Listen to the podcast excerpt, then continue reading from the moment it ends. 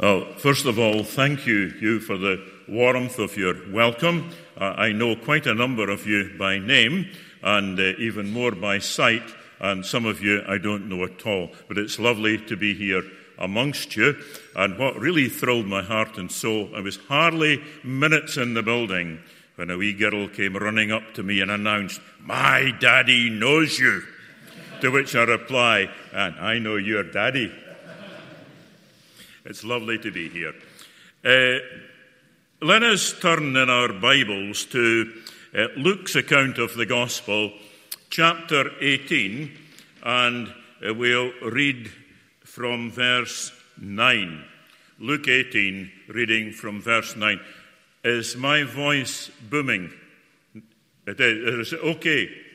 I once had the very embarrassing, well, at least that embarrassed my wife. I was preaching in a church uh, Firth of Dundee, and uh, my wife was with me in the congregation, and I was conscious of the fact that my voice was booming, and so I said, Is my voice booming? And a number of people nodded their heads. And I asked the, the church secretary to come and switch the, the microphone off. And he came up, looked at it, and said, It's off, Charlie. But the, the, there you go. So maybe it should be off. I, I don't know. Anyway, let's turn to more serious matters, more important matters. Luke chapter 18, and we're reading from verse 9. He, that's Jesus, told this parable to some people who trusted in themselves that they were righteous and treated others with contempt. Two men went up into the temple to pray, one a Pharisee and the other a tax collector. The Pharisee, standing by himself, prayed thus God, I thank you that I am not like other men, extortioners, unjust, adulterers, or even like this tax collector. I fast twice a week. I give tithes of all that I get. But the tax collector, standing far off, would not even lift his eyes to heaven, but beat his breast, saying, God, be merciful to me, a sinner. I tell you, this man went down to his house justified rather than the other. For everyone who exalts himself will be humbled, but the one who humbles himself will be exalted. Amen. And we ask God to bless not only the reading of his word, but also our meditation on it. Let us pray. And now may the words of my mouth and the meditations of all our hearts be acceptable in your sight, O Lord, our rock, our strength, and our Redeemer. For we ask it in Jesus' name. Amen.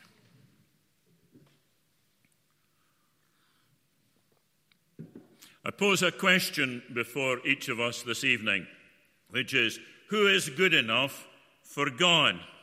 Uh, not only do I pose the question, but we will seek to answer that question from this and from other passages of Scripture. But before we get into it, I'll just share an experience I had with you some 20, maybe nearer 30 years ago. I arrived at a church which shall be nameless, it was not this one, one Sunday morning, and I was met by the organist.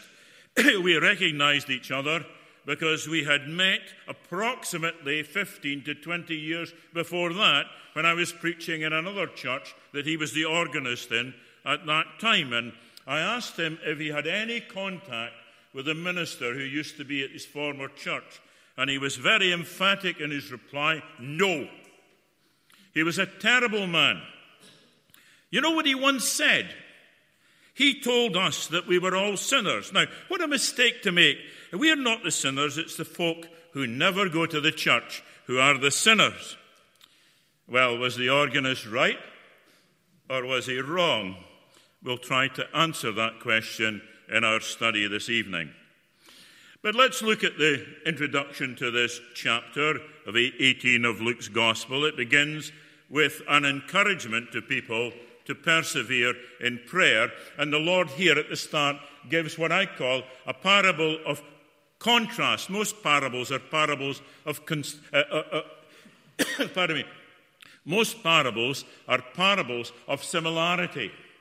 Uh, God is like this. Comparison, God is like that.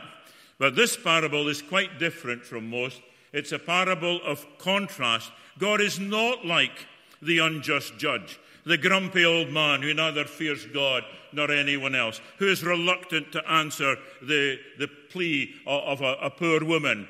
No, God is not like that. God is generous. He's not a miser.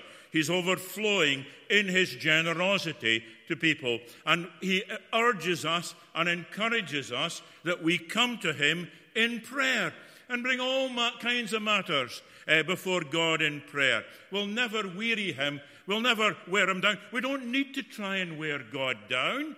He's not the unjust judge. He's the God of great generosity.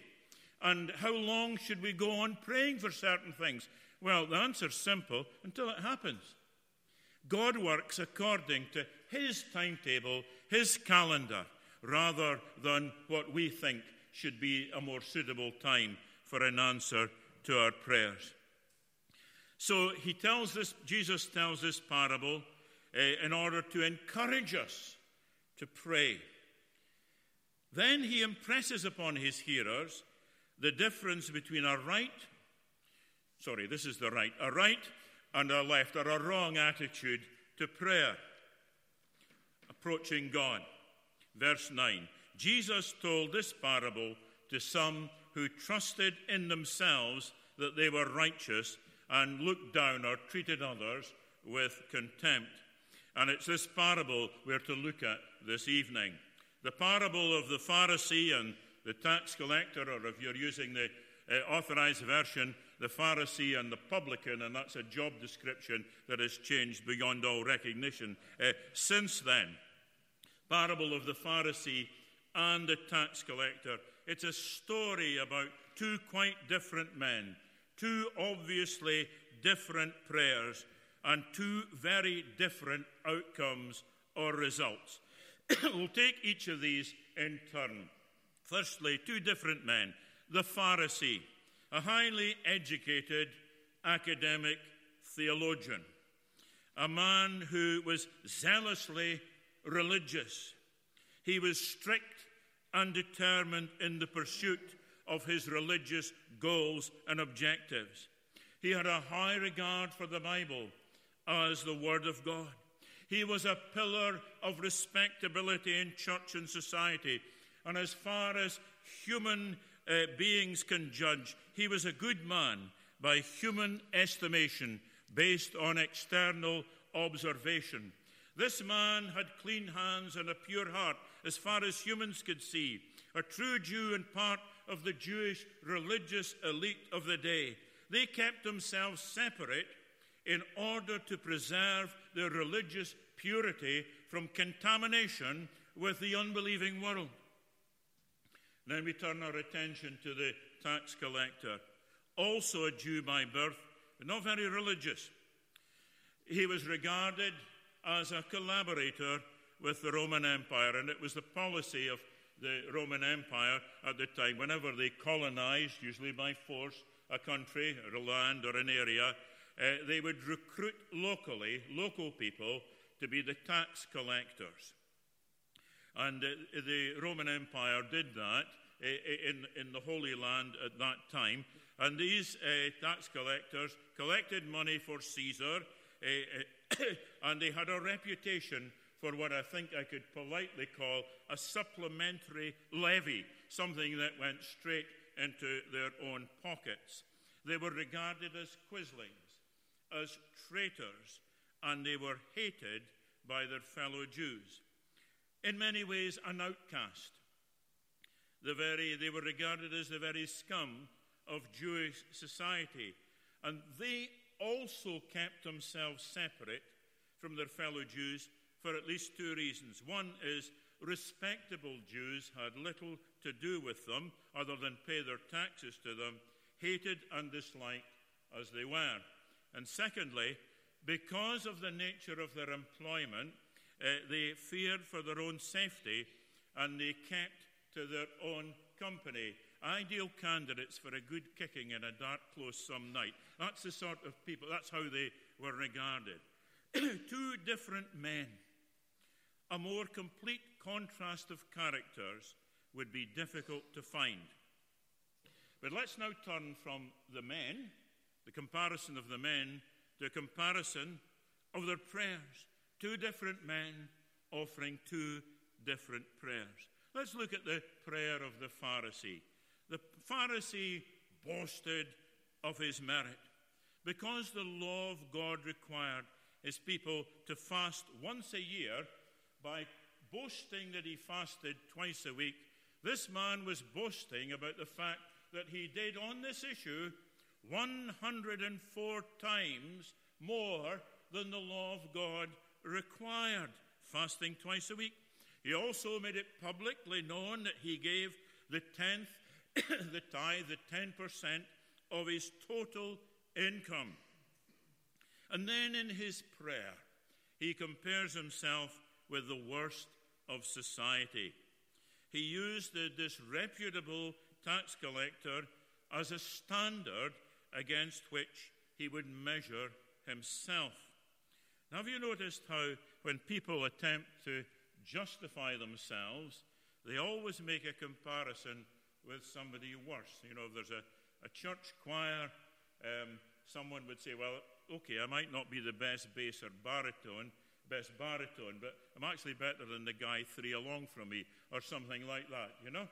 I, I might, might not be the best artist, but I'm better than somebody else in my class at school or at college. Now, this is very easy to do. And I reckon that this Pharisee, whenever he sang Psalm 24, either in the synagogue or in the temple, he would be convinced in his own estimation that he was the man who had the clean hands and the pure heart. And in doing so, he missed the whole point, not only of the psalm, but also of the temple as well. He, he couldn't have got it more wrong, even if he tried. Now, we'll, we'll return uh, to this later. That's the prayer of the Pharisee. Now we turn to the prayer of the tax collector. We read here that he begs for mercy. In his own reckoning, he had done nothing with which to influence God or bargain with him. He dare not boast of merit because he had none, but he does the one thing possible. Remember where he and the Pharisee were in the parable. They were in the temple. In the temple, the temple was the place where Jews could meet to do their devotions to God, but only because of something that took place in the temple. The temple was primarily a place of prayer and sacrifice. And for the sacrifice, an animal was slain for the remission of people's sins. For the Bible makes it abundantly clear without the shedding of blood, there is no remission, no forgiveness of sins. God's mercy was freely available there, but only through the sacrifice. And it's here we see the fundamental difference between the prayer of the tax collector and the prayer of the Pharisee. The Pharisee is a boaster and a braggart. He talks to God about how good he perceives himself to be. And notice carefully, he asks God for nothing. His prayer was void of any request. It's what I would call the little Jack Horner approach to God in prayer. You know the, the nursery rhyme. Little Jack Horner sat in a corner eating his Christmas pie. He put in his thumb and pulled out a plum and said, What a good boy am I. Well, that's, that's the Pharisee. That was his attitude. He was just like little Jack Horner. What a good boy am I, God. See this. The tax collector, by contrast, begs for mercy in the faith, in the trust that God will give him what he requests. In other words, it is as if the tax collector is saying, if I can paraphrase this, Lord, let the merit of the sacrifice be applied to me, for I need it so much. Because of its great value, let me be the object of your great mercy. Two different men, two different prayers, and two different outcomes. We read here the tax collector was justified in God's sight. What is it to be justified? Well, the shorter catechism and the larger catechism and the Heidelberg catechism are all very clear. They give a clear, concise definition and description of what justification is. It is to have the receive the free mercy of God. It is to have all our sins pardoned by God. It is to be credited as being righteous by God only because of the merit of the sacrifice, the sacrifice of the one and only Son of God on the cross of Calvary as being the only sacrifice that can truly and fully take away his people's sins. The animal sacrifices in the temple had value and effect only in as far as they prefigured the sacrifice of Jesus, for he alone saves. And all of this solely through faith in this God who, through Jesus, justifies the ungodly. For the ungodly tax collector, Jesus was his righteousness. And we read here, justified, the tax collector went home in a new relationship with God, adopted as one of God's children. And how about the Pharisee? We read here he reveled in his self righteousness. Self satisfied in his self righteousness, the proud Pharisee sadly went home unpardoned, unforgiven, unreconciled to God. His pursuit of a religion of merit eliminated any plea for mercy and with terrible eternal consequences. As someone once put it, open sin has damned thousands, but self righteousness damns millions. Here's a question Would God's mercy that saved the tax collector, would God's mercy have saved the Pharisee if he had cast himself upon God as the tax collector had done? And the answer, of course, is absolutely yes. But he didn't ask for it. He made no request of God for mercy. Now, we're almost finished, but before we end, I want us to take this whole matter just a little bit further. So far, we've been looking at a parable. It's a story, it's a work of fiction. But I want us now to examine briefly two actual, factual case studies, both of which had fascinating endings. Two different case studies.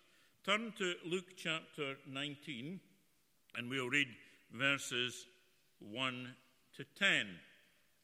This is about an actual tax collector, not a fictitious tax collector, being justified. We read Jesus entered Jericho and was passing through, and behold, there was a man named Zacchaeus. He was a chief tax collector and was rich, and he was seeking to see who Jesus was, but on account of the crowd he could not because he was small of stature. So he ran on ahead and climbed up into a sycamore tree to see him, for he was about to pass that way. And when Jesus came to the place, he looked up and said to him, Zacchaeus, hurry and come down, for I must stay at your house today. So he hurried and came down and received him joyfully. And when he saw it, and when they saw it, they all grumbled. Jesus has gone to be the guest of a man who is a sinner. And Zacchaeus stood and said to the Lord, Behold, Lord, the half of my goods I give to the poor, and if I have defrauded anyone of anything, I restore it fourfold. And Jesus said to him, Today salvation has come to this house, since he also is a son of Abraham. For the Son of Man came to seek and to save the lost. Forgiven, pardoned, cleansed, restored, reconciled, justified. Zacchaeus expresses his gratitude by seeking to make restitution. He's put right with God, and therefore he seeks to make restitution, not in order to get further in with God or to get in with God in the first place, but to express his gratitude to God. And this reminds me, some of you may, may know this. I doubt if anyone here is old enough to actually remember it, but it reminds me of the revival in Belfast, especially in the, the east end of Belfast in the 1920s during the ministry of the late W.P. Nicholson. One stage, he was conducting a campaign in East Belfast in the area where the Harland and Wolff shipyard workers uh, had their houses. And this was his ministry was so blessed by God that hundreds of workers, shipyard workers, dressed in their dungarees, hundreds of them marched from the shipyard gates in the evening at finishing time to various churches, and especially the large Ravenhill Presbyterian Church in East Belfast, where Nicholson was preaching. Uh, now, they were, as I said, they were wearing their working clothes. A characteristic of Nicholson's preaching was he, he laid great emphasis on restitution as a mark of true conversion. And the reality of the matter is that during that time of revival, so many shipyard men were converted to Christ that Harland and Wolff had to go to the expense of building a new warehouse to hold all the tools and the equipment that the men had stolen and had handed back. And they got so much back, they said, Oh, look, we'll declare an amnesty. Just forget about it. If you've not handed your stuff back yet, you just hold on to it now. Now, there's real conversion being expressed, the gratitude for it being expressed in restitution. And that's what I believe that Zacchaeus was, was, was, uh, was doing here, articulating here. Well, we've seen a tax collector justified. Uh, how about a Pharisee? Can these characters ever be justified? Turn to Philippians chapter 3 and the section verses 1 to 11. And here's the testimony of a man called Saul who became Paul, a Pharisee justified. He writes, Though I myself have reason for confidence in the flesh also, if anyone else thinks he has reason for confidence in the flesh, I have more. Circumcised on the eighth day, of the people of Israel, of the tribe of Benjamin, a Hebrew of the Hebrews, as to the law, Pharisee, as to zeal, a persecutor of the church, as to righteousness under the law, blameless. But whatever gain I had, I counted as loss for the sake of Christ. Indeed, I count everything as loss because of the surpassing worth of knowing Christ Jesus, my Lord. For his sake, I have suffered the loss of all things and count them as rubbish in order that I may gain Christ and be found in him, not having a righteousness of my own that comes from the law, but that which comes through faith in Christ, the righteousness from God that depends on faith, that I may know him and the power of his resurrection, may share in his sufferings, become like him in his death, and that by any means possible I may attain the resurrection from the dead. Saul, who became Paul, when he realized on the Damascus Road that the Jesus whose people he was persecuting, in all his religious zeal as a Pharisee, and Jesus' sacrifice on the cross, when he realized that this was the fulfillment of all the animal sacrifices in the temple, he cast himself on the mercy of God, the overflowing generous mercy of God. And so must we. And the good news is it's ours for the asking. Um, I can remember when I was a, a, young boy growing up in Fisher Street in Broughty Ferry near the, the lifeboat shed. The church we used to go to then was a very popular church for weddings on Saturdays. And as was normally the custom, uh, when the, the, the, cars with the bridal party and the re- near relatives were going away, a window would be lowered and a handful of change would be thrown out, and there's what we call a scramble or a scrammy. You see?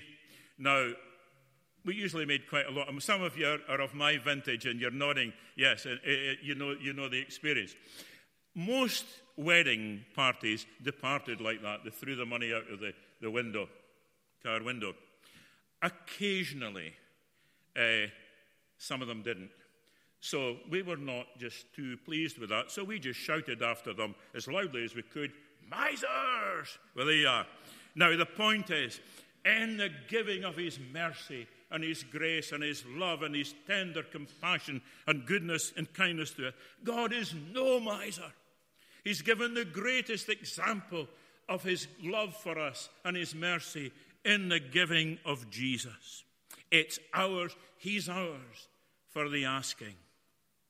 Shortly, each of us will be leaving this building to go home.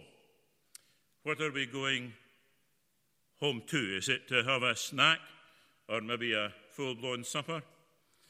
Is it to read the Sunday papers? I'm not encouraging that, by the way.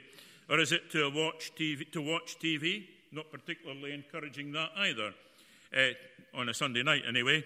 Or is it to go home to our beds? And I hope to be doing that in due course. I'll ask a question here. How will we go home? And I'm not referring to the mode of transport, uh, whether it's car, bus, bike, roller skates, or what. I'm referring to how we go home in relation to God. Do we go home like the tax collector, justified, therefore forgiven, pardoned, reconciled to God? Or are we going home like the Pharisee, unpardoned, unforgiven, and as God's enemies? Let each of us, friends, learn the lesson of the tax collector and let us avoid the error of the Pharisee. Let's apply to our own lives the example of Zacchaeus. Let's do what Saul did on a Damascus road, and let's make a good and meaningful, genuine, authentic confession that for us, Jesus Christ is Lord. And we do so to the glory of God. If we do, and when we do, like Zacchaeus and like the tax collector in the parable, we go home justified, put in the right relationship with God and Christ is our righteousness before the Father. Amen, and may God bless to us the preaching of His word. And I pray just for a moment. Let us pray. Dear God, our loving Heavenly Father, we come before you. We thank you for the gospel being good news. All of Jesus, all of his doing and his dying, all of his rising and his ascending, all of his reigning and his interceding and all of his returning. Dear Lord our God, between now and whenever that day is when the Lord shall return, or you should call each of us home, help us even now this evening to declare and confess, like the tax collector, Jesus Christ is Lord. We trust in him, the very personification of all your mercy. For we ask it in Jesus' name. Amen.